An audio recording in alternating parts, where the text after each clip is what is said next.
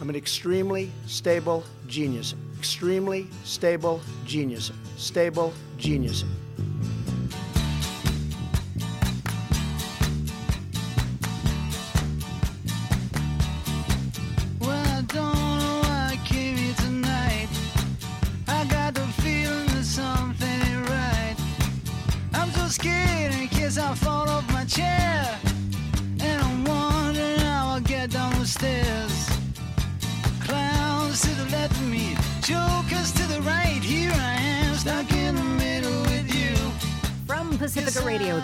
The BradCast as heard on KPFK 90.7 FM in Los Angeles. Elsewhere in California on KFOI Red Bluff Redding, KKRN Round Mountain, KGOE Eureka. In Oregon on KYAQ Central Coast, KSO Cottage Grove, and KEPW Eugene. On Lancaster, Pennsylvania's WLRI. Maui, Hawaii on KAKU. In Columbus, Ohio on WGRN. Palenville, New York, WLPP. Grand Rapids, Michigan, WPRR. New Orleans, WHIV. Gallup, New Mexico, KNIZ. Concord, New Hampshire, WNHN. Fayetteville, Arkansas, KPSQ. Seattle on KDOX. Goldendale, Wisconsin, KVGD. Janesville, Wisconsin, WADR. Minneapolis, St. Paul, AM 950, KTNF. And coast to coast and around the globe, streaming on the internets.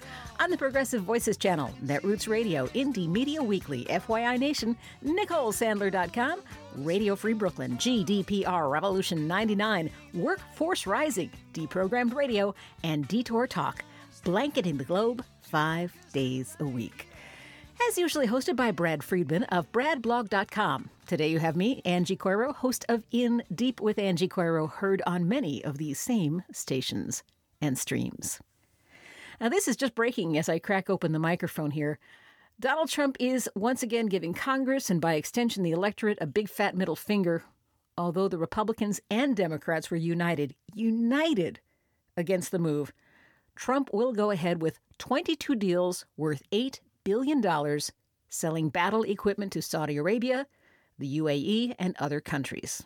According to the Washington Post, Secretary of State Mike Pompeo notified lawmakers on Friday Trump is invoking his emergency authority to sidestep Congress and complete 22 arms deals. Both Republicans and Democrats urged the Trump administration not to take the rare step of exploiting a legal window to push through the deals. Pompeo's notification letters effectively gave tr- the Trump administration a green light to conclude the sale and transfer of mortar bombs, missile drones, repair and maintenance services to aid the Saudi air fleet, and a controversial sale of precision guided munitions that lawmakers fear Saudi Arabia may use against civilians in Yemen's civil war. Senator Robert Menendez, the ranking Democrat on the Senate Foreign Relations Committee, said in a statement Friday Trump had, quote, failed once again to prioritize our long term national security interests or stand up for human rights. So, what's new? Also, just coming in from Reuters, not good news. The Supreme Court on Friday blocked lower court rulings ordering Republican legislators in Michigan and Ohio to redraw U.S. congressional maps ahead of the next election. Democrats had argued the electoral districts were intended to unlawfully diminish their political clout. The justices granted requests from the GOP lawmakers in both states to put the decisions on hold. They didn't provide any explanation. Well, I'm sure the heads of the FBI, CIA, and other intelligence divisions of the government are thrilled, just thrilled today, with another Trump imperial edict. He just gave Attorney General William Barr, quote, complete and full authority to declassify government secrets related to alleged spying on the Trump campaign. Note the alleged. Although Barr has already made it clear he believes it. Now, this is the guy who now has carte blanche to declassify intelligence the intelligence agencies themselves have chosen to keep classified, not up to them anymore. William Barr, who has already proven himself an unreliable narrator with the release of the Mueller report. Now he gets to see, digest, and filter for public discourse the information he gets to see about the alleged spying. Now, there's going to be all kinds of fallout from this. Let's go first to analysis by the Washington Post's Aaron Blake. Here's what he's got to say. What could go wrong? The answer is plenty. If past is prologue, Barr's own conduct and past comments about this whole situation don't suggest a studiously neutral arbiter of what the public needs to know. The most pertinent example is Barr's stewardship of the Mueller report, for which his initial summary drew a remarkable written rebuke from Robert Mueller himself. Barr said Mueller didn't reach a conclusion on obstruction of justice, when in fact, Mueller said he decided he couldn't accuse Trump of a crime regardless of the evidence. Barr said Trump had recently been cleared of collusion, quotations, when in fact Mueller's report explicitly said it wasn't dealing with collusion and that the evidence of a conspiracy was insufficient rather than exonerating, etc. Oh, Barr has repeatedly, this is still a Washington Post, Barr has repeatedly called what the FBI did vis a vis former Trump campaign advisor Carter Page spying, even though the intelligence, intelligence community, I'm so excited I can't speak, even though the intelligence community bristles at that characterization. FBI Director Christopher Wray said the term is not apt. Barr gave a recent interview to Fox News in which he repeatedly called what the FBI had done strange and said the explanations weren't adding up. And he said as early as 2017, the FBI was abdicating its responsibility. Wow, if I were in the FBI, today would just be a banner day, wouldn't it? Blake, however, does note it's entirely possible a fair review will be conducted, but he makes a damned good case that it won't. New York Times brings up an even grimmer note. The person who informed on the Russian campaign interference in 2016 is close to Vladimir Putin. It is believed they still are. Now, those secrets go public. William Barr gets full rein, especially if Trump believes it will make him look like the victim here. They go public, and that person's life might be at stake. Going to the New York Times, the concern about the source is one of several issues raised by Mr. Trump's decision to use the intelligence to pursue his political enemies. It has prompted fears from former national security officials and Democratic lawmakers that other sources or methods of intelligence gathering could be made public, not because of leaks to the news media that the administration denounces, but because the president has determined it suits his political purposes. It raises the specter that officials ranging from the FBI to the CIA to the National Security Agency, which was monitoring Russian officials, will be questioned about their sources and their intent. The order could be tremendously damaging drying up sources, inhibiting their ability to gather intelligence. That's from Adam Schiff, who said the president now seems intent on declassifying intelligence to weaponize it. There goes Donnie again, putting the country over his personal interest. Just kidding. You know, even if you despise Trump, you have to give him this. He gave his support to a $19 billion disaster aid bill that did not include funding for his border hijinks. Now, he said he wouldn't, but then he did he gave it his blessing. However, that wasn't enough for likewise tantrum inclined Republican Chip Roy of Texas. With his sole vote, he blocked money for the fire victims in California, the still desperate hurricane victims in Puerto Rico, and, well, more or less every recovery effort on, in the United States. The Senate passed its version on Thursday. Even that Republican stronghold saw the benefit that actual Americans were waiting for but it is stymied now. One vote, one guy complaining about the swamp because he wanted border project funding and less of an impact on the deficit. Presumably, he then stepped into his limousine and sailed off to his own intact and safe housing. By the way, old Chip is Ted Cruz's former chief of staff. So let's go to Nancy Pelosi. What exactly is her game plan? I'll tell you, it doesn't matter whether you like her or not. What's key in her interactions this week with President Babyman is that she is smart as a whip. She is smart. Thursday's verbal ballet was really something. As the Guardian UK noted, quote, Nancy Pelosi has spent the past 48 hours doing to Trump what he has done to so many others. She lifted up his skin, got under it, and began scratching furiously. I'm about to play you an excerpt from her weekly press address. Listen to the contrast between her style and Trump's calm versus ballistic, measured versus bombastic, methodical versus disorganized. part of what she does is refuse to play to a Trump sympathetic audience by adopting his cadence and hysteria. She knows that's not who she's talking to. She's playing to people who prefer facts, people who are willing to sit down and listen, and to Donald Trump, tweaking his nose at every opportunity. The other thing to listen for, and I'm going to play these all for you, is her subtle scattering of disparagements, or even more subtle than that, just question marks about Trump's motivations, stability, and trustworthiness. These are edited excerpts from her address. Yesterday, as you know, Democrats went to the White House prepared to offer the president the opportunity to launch an historic infrastructure initiative. We had met three weeks before. The idea that we and was a good positive meeting about how we build the infrastructure of our country, roads, bridges, mass transit, broadband in rural areas and in underserved urban areas as well, water systems, both wastewater and safe, clean drinking water, infrastructure for our satellites so that our technology works here. Uh, for all of these things, we were optimistic. We also were hoping for housing and school construction uh, as a further part of the conversation. But the question is, how was it paid for? And the president was going to, the plan was, as we agreed at the meeting three weeks ago, the president was to present his proposals at yesterday's meeting. Well, everyone, he started making sending signals that he may not be he might not be ready or interested the night before he sent us a letter to chuck schumer and, and to me saying that he doesn't want to do infrastructure until we do the us mexico canada if that's not the accurate some people call it after nafta some call it nafta 2.0 but anyway that trade agreement and that was a strange juxtaposition but nonetheless, uh, the next day, you know what happened. I think what happened, he says it's because of cover up, and I know that that strikes a chord with him, and he's afraid of cover up, but uh, afraid of being accused of cover up. Afraid. He's afraid.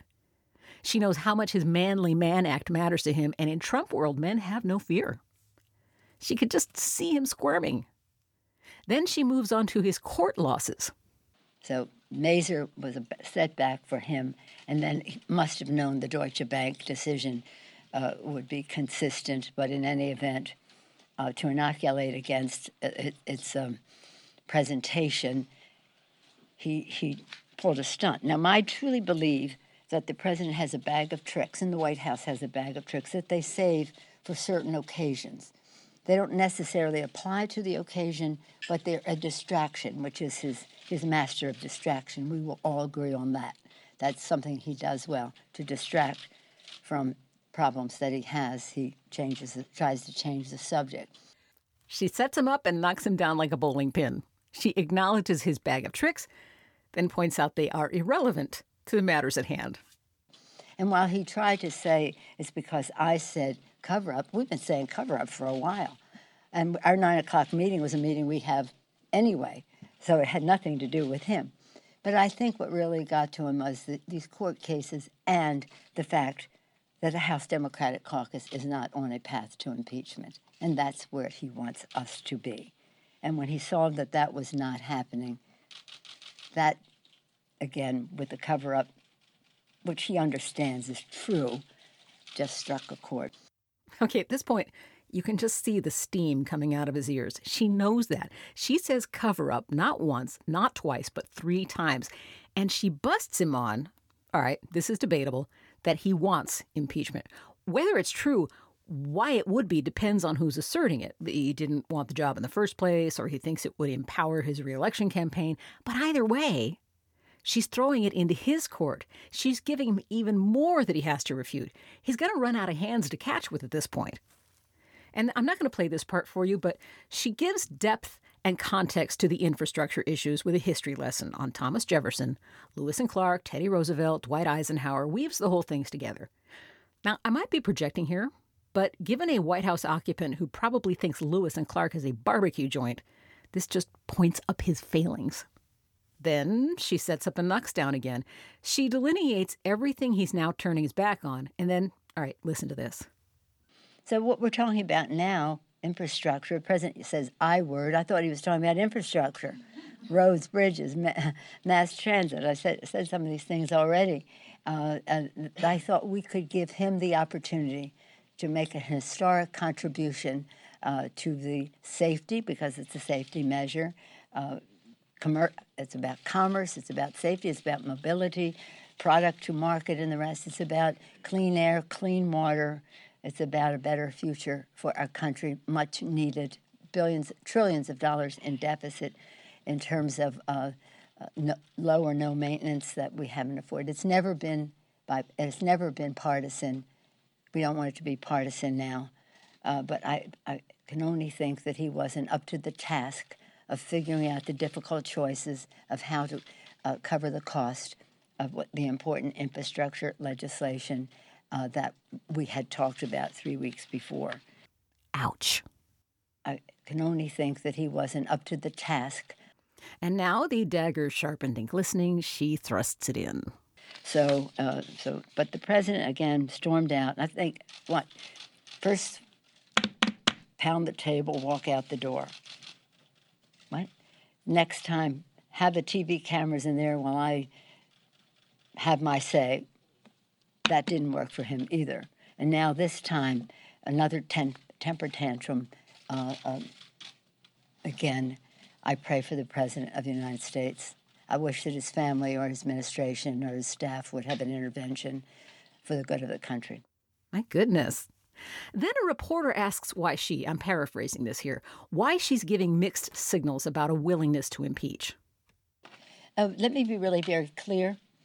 Uh, the president's behavior in terms of his obstruction of justice, the things that he is doing, it's very clear. It's in plain sight. It cannot be denied. Ignoring subpoenas, obstruction of justice. Yes, these could be impeachable offenses. There are three things. We want to follow the facts to get the truth to the American people, with a recognition, too, that no one is above the law, and three, that the president is engaged in a cover up. And that is what my statement is.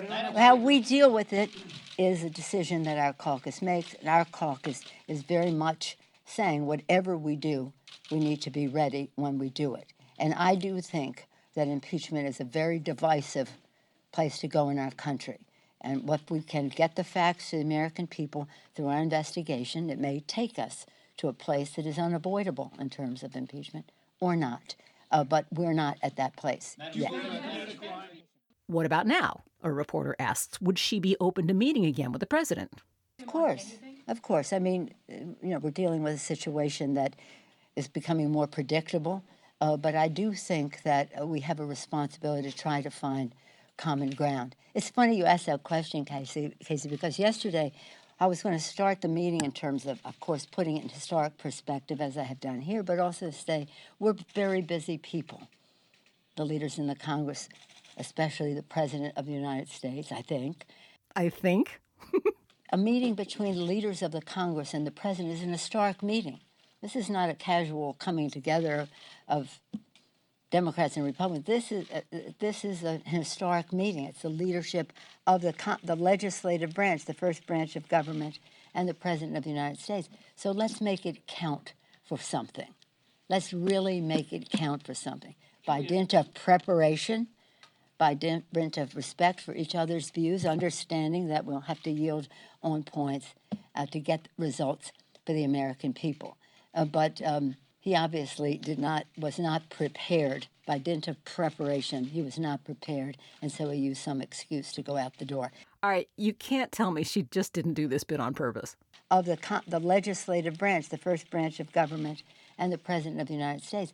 The first branch.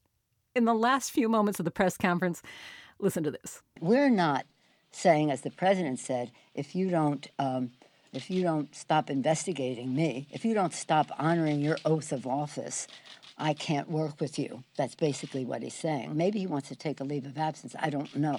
Maybe he wants to take a leave of absence? And she licks the envelope closed with this. Can you also explain the comment you made about the staff doing an intervention?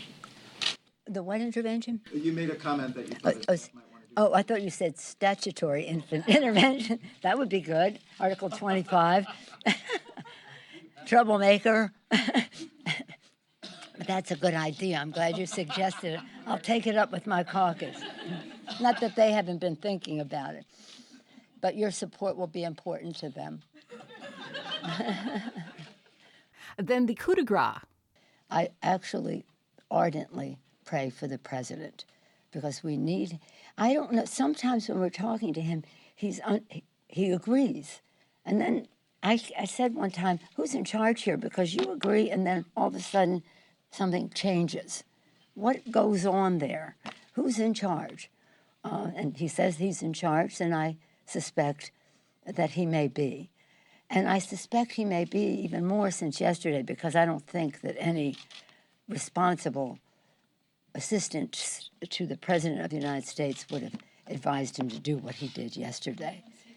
That's it. Thank you all. Bye-bye. Like I said, it doesn't matter how you feel about Nancy Pelosi. She's very, very good at what she does. By the way, both Facebook and Twitter, as of the moment I'm speaking these words, has refused to remove altered video of Nancy Pelosi that messes with her speech pattern. Both Donald Trump and Rudy Giuliani tweeted out to fan the flames that something's wrong with her. Facebook muttered something about free speech, which it usually does when it defends spreading fake news. Coming up, a professor of law analyzes Trump's no good, very bad week. That is next on the BradCast.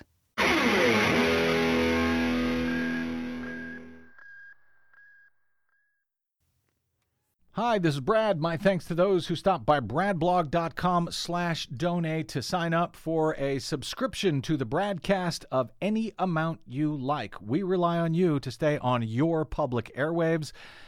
Please grab a subscription at bradblog.com slash donate. Thank you.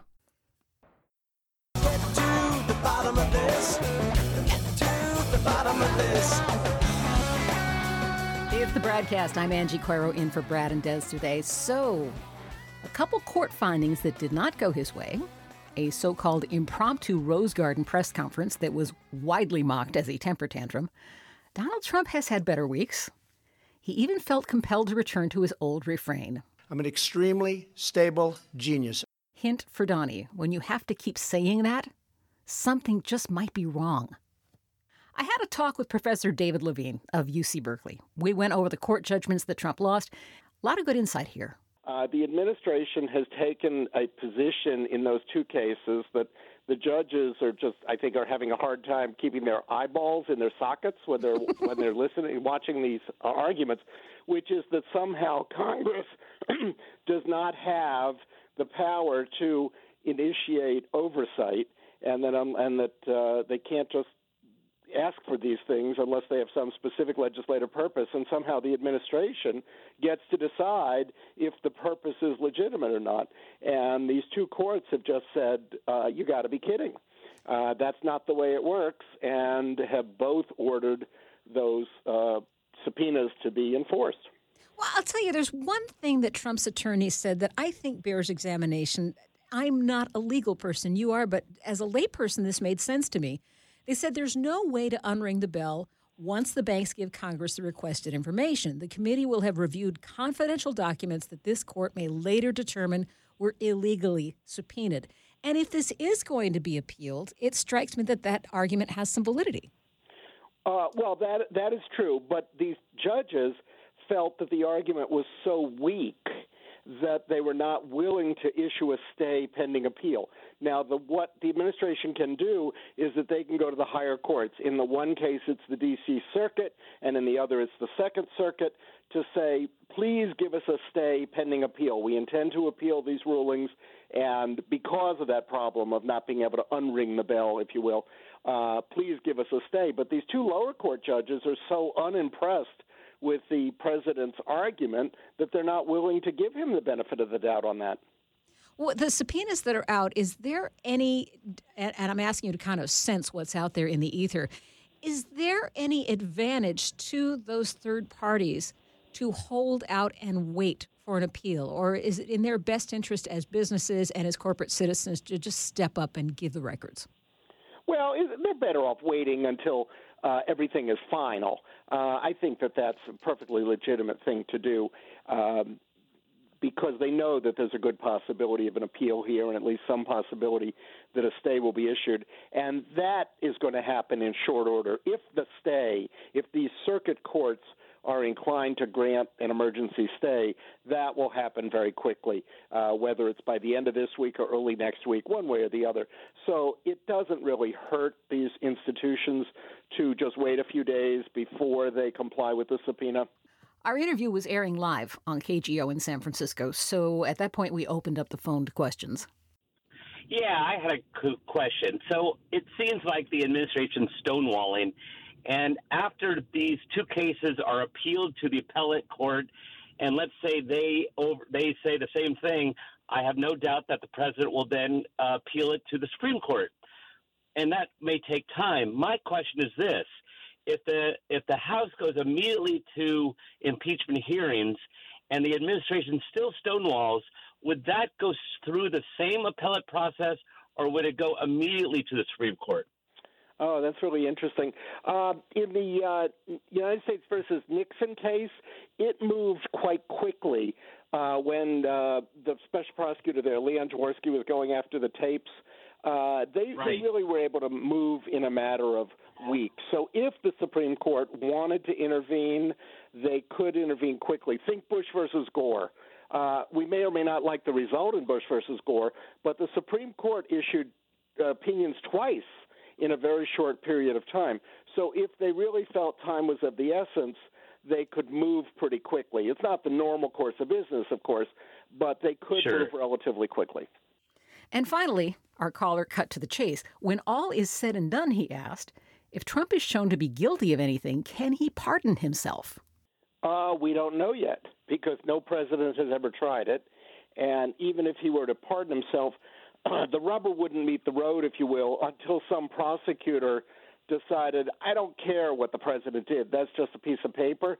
I'm going to indict the president, or let's say I'm going to indict the former president because it's more likely to happen when and if he leaves office. And then a judge would have to uh, decide whether or not that uh, purported self pardon was valid or not. But until then, we just don't know. You have to have a prosecutor take that additional step before we learn whether that's something real or whether it's just a piece of paper suitable for framing. You mentioned a prosecutor possibly intervening at that point, but who has standing to bring suit if the president decides to pardon himself? Well, any prosecutor who thinks that the president committed some crimes that uh, is, that's within their jurisdiction. And Mr. Mueller's report is quite clear on this, saying uh, part of the why the, why they did the work that they did was so that evidence could be preserved while they could obtain the documents while memories were still fresh, so that and one of the scenarios was uh, after Mr. Trump leaves office, uh, let's suppose there was money laundering that took place with a variety of transactions in with New York City real estate or Florida real estate, perhaps involving Deutsche Bank, perhaps involving Russians, and there are various state and or federal crimes that might have been committed. So a prosecutor, let's say the New York Attorney General, let's say the the uh, U.S. Attorney for the Southern District of New York, says, you know what? Uh, I think that uh, something illegal happened and it's within the statute of limitations, and so I'm going to file an indictment. And then the response would be, oh, wait a minute, he pardoned himself. And then a judge would have to sort that out at that point.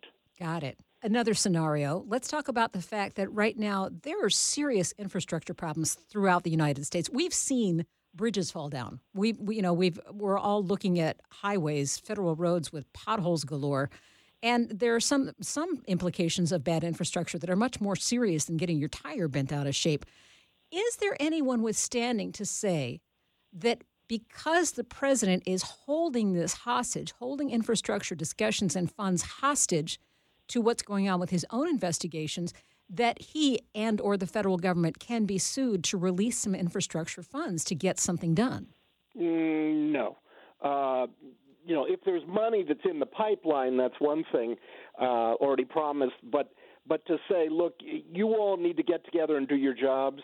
The short is no. I mean, after all, the House could pass a revenue bill. The House could pass an infrastructure bill if they wanted to. Mm. The problem is that it would die in the Senate because there's nothing that McConnell wants to do if it's if the Democrats have initiated it.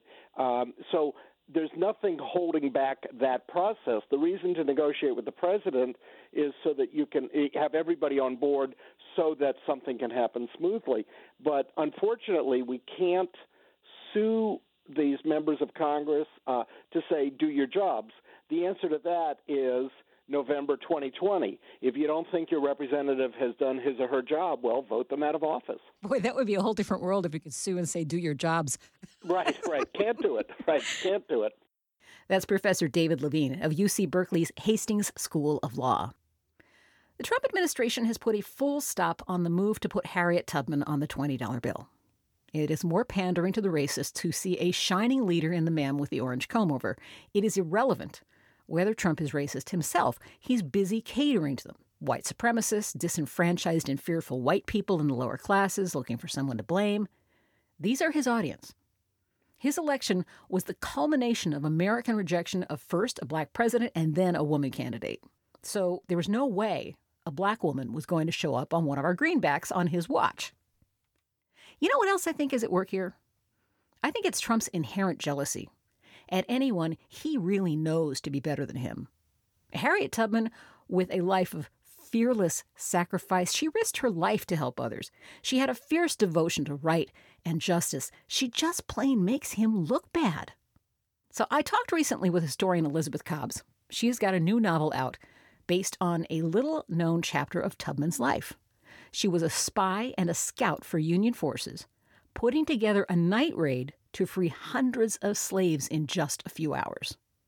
So we talked about how consistent that was with everything else Tubman had done in her life. I mean, this was a person who's unlike anyone else in American history in this period of time. She not only um, volunteers, so to speak, for 11 years on the Underground Railroad, which is a very dangerous, you know, self assignment, you might say. Um, she's the I don't know of only one other person we have documented historically who went back as much as Harriet Tubman did and freed probably as many people she did or in that same vicinity. We don't know again, we don't know all of this thing precise stuff precisely because she was what she was doing was a crime. Mm-hmm. If you operate clandestinely, you're not going to document. You're not going to take selfies and post them on Facebook. You know, you're as, a, as the CIA says, sources and methods are strictly confidential because if you do, you risk exposure. So, what we do have is very consistent with this historical record of things she did for 11 years mm-hmm. on the Underground Railroad. And then she served for three years with the Union Army in the occupied South. I mean, she's this puny thing. I mean, she's like five feet tall. She's probably 110 pounds wet you know, and she's really good at disguising herself. She just looks like an average person. In fact, she looks like, I want to say, less than an average person. Mm-hmm. She has um, a disability. You know, that's one of the things you might learn if you don't know already about her. Um, she was disabled as a child from a blow from a uh, an overseer uh, hit her in the head on accident, but um, she suffered traumatic brain injury that gave her lifelong epilepsy. So she had a scar over her left eyebrow. So, you know, so people were really, she was somebody people were really ready to underestimate, which was fantastic from the point of view of what she wanted to accomplish. Uh, but with her, I mean, she had different kinds of damage. She had the the um, what we think is probably would be described today as a temporal lobe epilepsy, which meant that she could, without warning, lose consciousness. Now, by the way, we've all heard of disabled veterans. But imagine somebody who goes into the armed forces disabled, who goes in knowing I have this against me, but you know, what is my choice? My choice is I have to do this thing. So um, the other thing about her that I struggled with, and I don't know if you noticed this, Angie, and maybe you probably did because I know you, you, read very closely, but um, she had a tooth missing. Well, in fact, I had that down to ask you about because it, there's that there's that line when you're reading historical fiction, you come across some story parts of the story and go, "Wow, okay, was that part true?" And she knocked that out with a pistol. She had a damaged tooth and knocked it out with a pistol. Was that? That is the story that we have, yeah, that was reported. And, and different people who, of course, she was an observed person. So some of the um, information we have on her is from people who had met her and then would describe what she looked like and that kind of thing. And, uh, and people mentioned that she had a tooth missing. And the story that she told and that we came to us is that that she was on a mission on the Underground Railroad and got a toothache and just like, you know, oh my God, it was just bad, you know, and so she just took her pistol and knocked out her own tooth. Elizabeth Cobbs, her book is The Tubman Command. Our whole conversation is online at indeepradio.com. Next up, a blatant effort to pack the courts, in the best sense of the phrase. I'm Angie Coiro. This is the BradCast.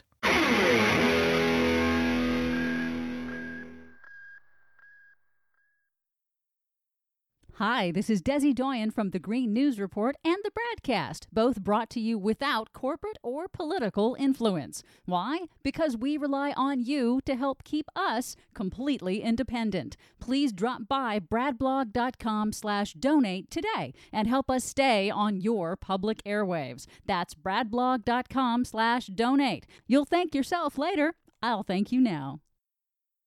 Hear ye! Hear ye! The court's in session. The court's in session now. Here come the judge. Here come the judge. Here come the judge. It's the BradCast. I'm Angie Coiro. Kate Kendall served as executive director of the National Center for Lesbian Rights for 22 years before she stepped down early in 2018. She is still an activist fighter, but now she has switched her focus to the Supreme Court. Pack the Courts at packthecourts.org is dedicated to expanding the number of justice seats on the Supreme Court to seize control from what's become a right wing activist power. Now, that sounds pretty radical, but listen up. She does make a decent case. She joined me in the studios of KGO 810 in San Francisco, and I'm bringing you our conversation with their kind permission. Pack the courts. What is this thing?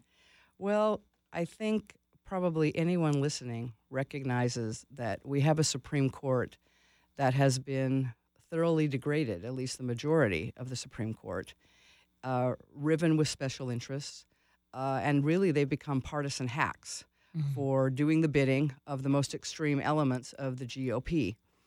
And so when you're a progressive, you care about democracy, you want to save democracy, you have one of two options. You either sit back and watch democracy fail, you watch voting rights stripped, you watch gerrymandered states become the law of the land, um, you watch our climate be degraded, and you watch the civil liberties of individuals, and particularly the most vulnerable, be completely undermined. Mm-hmm. And you do nothing, or you hand wring, or you um, worry about it, and you kvetch with your friends, or you actually say, What the hell would we do right. if we did something bold? What could we do to try to take this court back? And our, our plan is when we win in November 2020 is to expand the number of justices on the court in order to ameliorate this toxic impact that this current five justice majority has and has been going on. This has been a generation. It's not just Trump and it's not just Mitch McConnell. We haven't paid attention on the left to how partisan the court has become, but they have now strangled and will continue to strangle every item on the progressive agenda if we don't do something pretty drastic and pretty bold. But Talk to me about the logistics, though. What, what, tell me what the procedure is to literally expand the number of people on the court. Well, you know, it's a lot easier than you might think. I mean, keep in mind, the Republicans under Obama held the number of justices at eight. Yeah, they did. We've always thought the court was nine. it's been nine in my entire lifetime, and it's been nine for most of the 20th century. Although ostensibly we had an empty chair waiting to be filled. And it should have been filled. Mm-hmm. But the GOP violated norms, they cheated, they stole that seat, and now again, under GOP rule, now we're back to nine. Right. Our plan, and it's pretty easy to do, is when we win in 2020. Now, this means you have to run the table. Uh, the Democrats have to take the House, we have to take the Senate, we have to take the White House. Mm-hmm. The president or somebody in Congress proposes a bill to expand the number of justices to 13. We expand it by four. All that has to happen is that passes both houses of Congress and it's signed by the president. A simple majority in both houses. It doesn't require a constitutional amendment. It doesn't require a supermajority. And just like that, we've saved voting rights and literally we've saved democracy. And I know that sounds hyperbolic, but you, when you look at what the GOP has done to democracy in this country and how the aided and abetted they are in doing that by the Supreme Court, nothing less than that is what hangs in the balance. Tell me how it works, however, when inevitably there's going to be a transfer of power again. Inevitably, we're going to have a Republican president again and go through the same falderall. I mean, they can pack a 10, 12, 15 seat court as well as they can pack a nine point. So ultimately, what's the gain? This is a very common retort to this plan, and I totally get it. I mean, keep in mind, I, you know, I'm a lawyer by training. I respect institutions. I've respected that the number of justices has been nine. I respect that we have the give and take of democracy where Republicans win and they get seats and Democrats win and they get seats.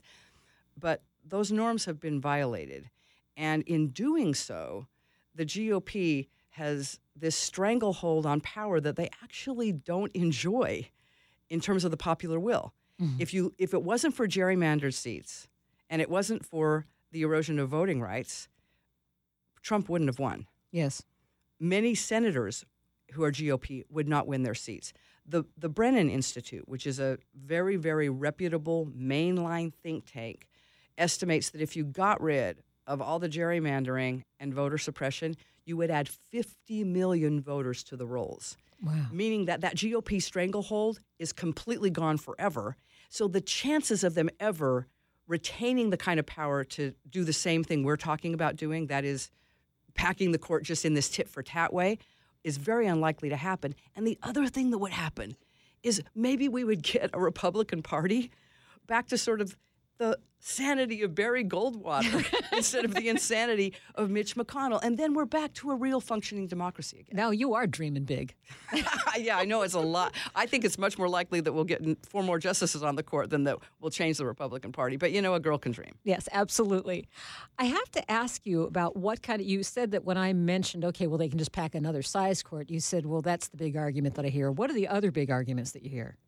The, the, the number one argument is this is just you're going to trigger a death spiral for democracy. And so my my first response is what I said to you, and that is the numbers just don't bear that out. The Mhm. Republicans will not be able to be in power again in the same way they are now to do the same thing that we're talking about doing here. And what and the second response is they cheated and violated norms. And if we continue to abide by norms, we're chumps under these circumstances. When the other side refuses to play fair, if you continue to play fair, you're degrading the the entire process. Mm-hmm. The other response we get very very often from people is you shouldn't call it pack the courts. Because folks remember Roosevelt, they think packing the courts is somehow gaming the system. And I'm sympathetic to that. I had my own conversation with our executive director, Aaron Belkin, about the name. But I actually have to respect Aaron. He said, you know what? Let's not hide the ball. Let's talk about what we want to do. We want to add justices to the court, and that mm-hmm. is known as packing the court. And Although, to be though- fair, it usually is used with a negative connotation. So I was surprised at the name. It is used with a negative connotation because the way Roosevelt did it, it failed. He tried to add justices to the court. This is Franklin Delano Roosevelt to save the New Deal. He tried to add justices and he failed. So it's now had this negative cast ever since then. But, but Roosevelt's threat to pack the court actually tempered the most conservative elements on the Supreme Court at the time.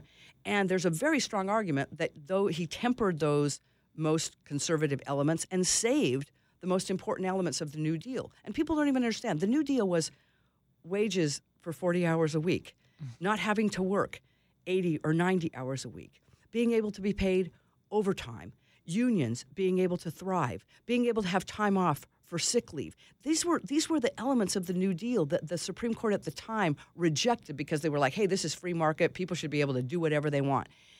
We now have reverence for those principles of actually providing safe, sane workplaces for individuals. That's all part of the New Deal that was saved by the even the threat of packing the court. You know, I, I I know this is a tangent, but I, I just I'm constantly amazed at the revisiting of history when you hear that Roosevelt, in fact, was leading a massive failure and would, would have gone down the tubes if we hadn't been rescued by a world war instead.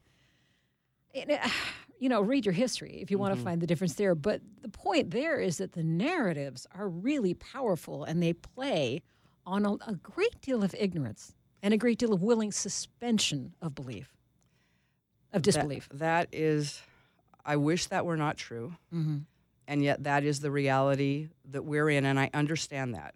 So, every day we have a conversation about should we change the name? Because the name triggers a narrative that is not historically accurate, but nevertheless makes it appear that we're playing we're, we're, we're playing some sort of game. We're cheating in some way. And so we're going to go back and forth about that. I, I th- we're going to stay. We're staying with the name now because we want to be honest about. Yes, what we're talking about doing is expanding the number of justices on the court. That is commonly known as packing the court. And if we changed our name to expand the court, save the court, retake the court, people would say, "Well, aren't you just talking about court packing?" And then you're really you're back in the Get it out very the same you're back in the very same situation you were before. So we want to. I guess we want to lead with our vulnerability which is only nomenclature, mm. and then really just hope that people will engage about what's the vision. How do we want to change and save democracy? And how do we want to save this court? Let's have that conversation and let's not get all tied up in that we call it this certain thing. One of the difficulties that you probably face with this is that the center has moved to the right. A lot of liberals, quote unquote liberals, particularly a lot of Democrats, are now more conservative than you expect when you hear people decrying, oh, the liberal Democrats. I can imagine you're going to see some reticence from them. We don't expect the Republicans to support this idea at all, but you're going to run into some protests from some of the more centrist, quote, conservative Democrats as well. How do you win them over?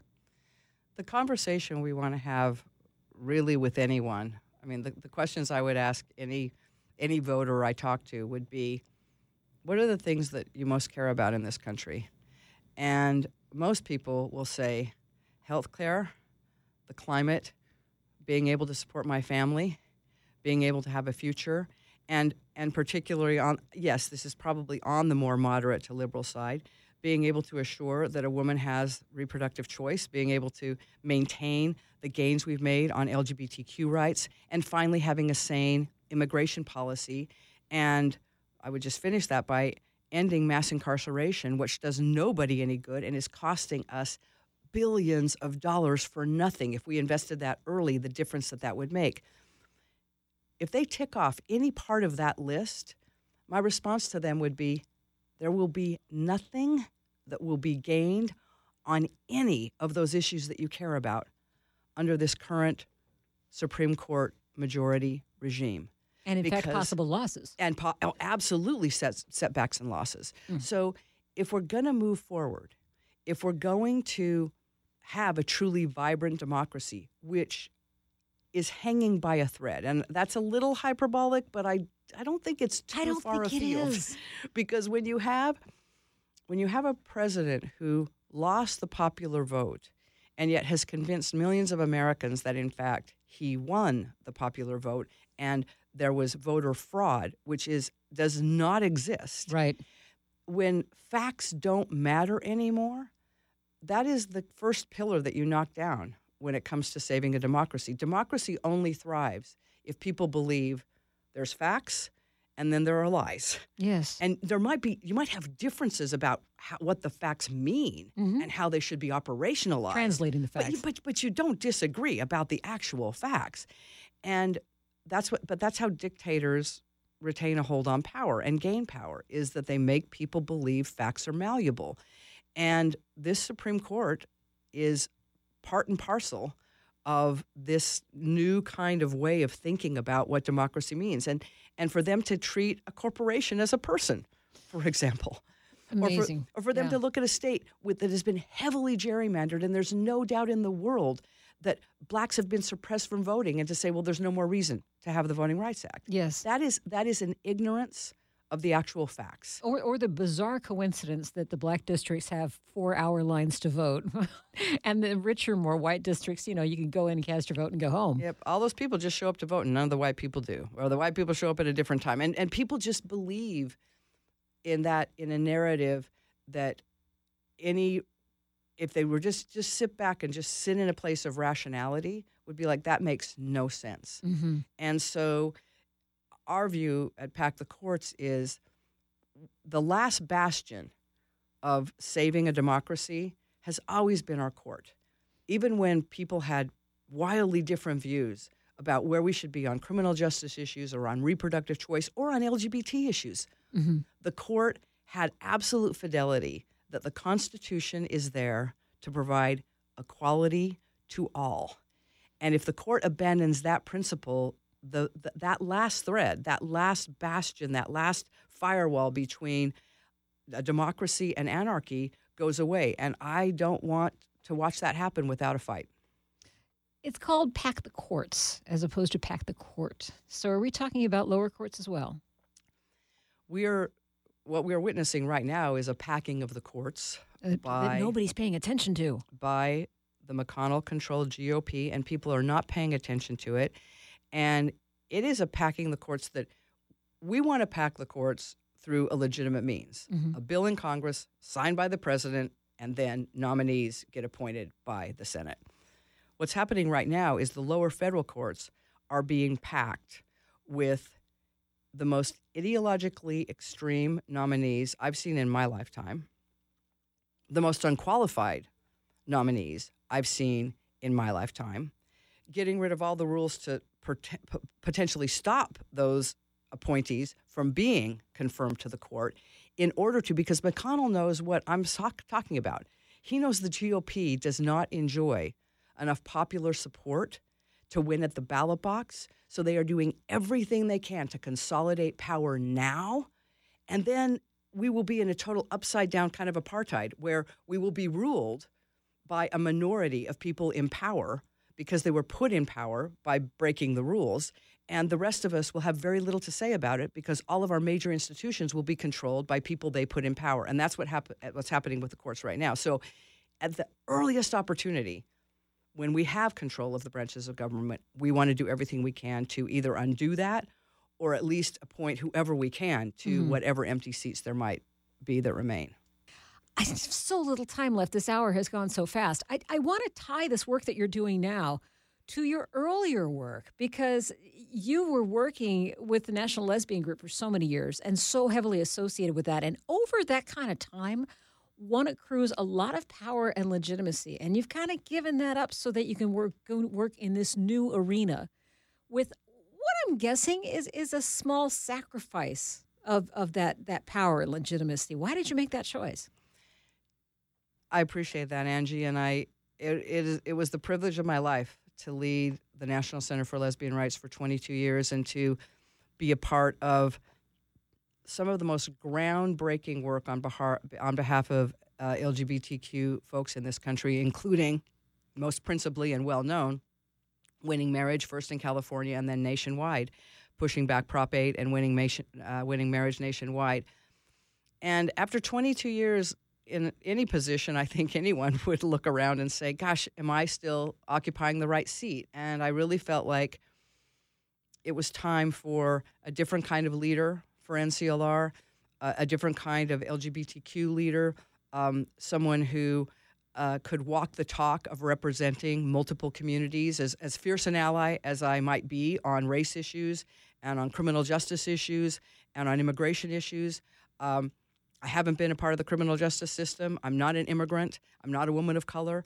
I have a tremendous amount of privilege, and I wanted I, I deployed that as much as I could in the service of more vulnerable communities. But I really felt like it was time for me to exit the stage and, and a new leader to come in and do this next generation of per- particularly LGBTQ work in this country across a whole range of identities.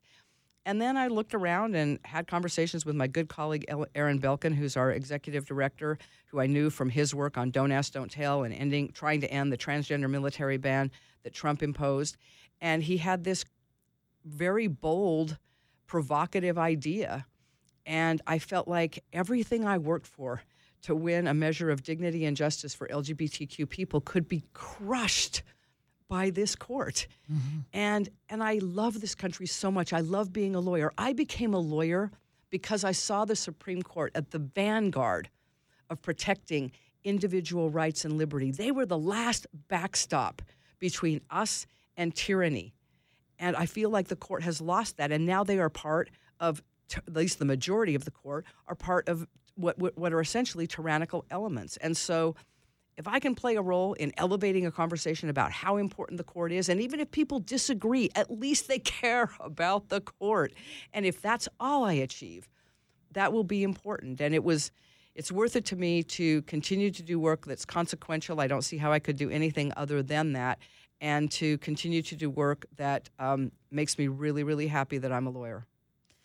Can you tell me what the vibe has felt like, how it's changed over the years with the activists and the coworkers that you had? There's there's always that generational feel. The people that you were working with toward the end of your ten- tenure came up with a whole different set of rights and a whole different set of perceptions than you did. How did that change the vibe in the office?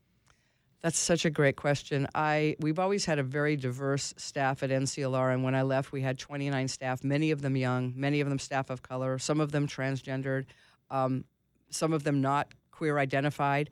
And and what I remember feeling so much in the office, so much different than when I started in 1994, was just a sense that this is the way it should be. It, not the way it it needed to be at some distant point in the future, but that what we were demanding, a sense of justice, a sense of belonging, not just toleration, but a sense of celebration and belonging and place and dignity for who we were as queer identified people, that was a birthright. It wasn't something we should have to fight for. It is something we own. Mm-hmm. And that that framing, I see it in my kids. I have a 22-year-old son and a 17-year-old daughter, and they have gay friends and transgender friends, and they this is no big deal to them. And that seeing that and knowing that they're going to be in charge in 10 or 15 or 20 years, I feel like no matter what happens with Pack the Courts, no matter what happens with this nightmare of uh, the Trump regime, we're going to have a, a, new generation of kids who are so used to working across identities and having so many different people in their lives. And when they're in power, um, we're going to be okay. Kate Kendall, formerly of the National Center for Lesbian Rights, now with Pack the Courts at packthecourts.org. And that's a wrap for today's BradCast. Thanks to Brad and Desi. They return after the holiday, which I hope you are enjoying thoroughly. I will see you sometime soon. And until then, good luck, world.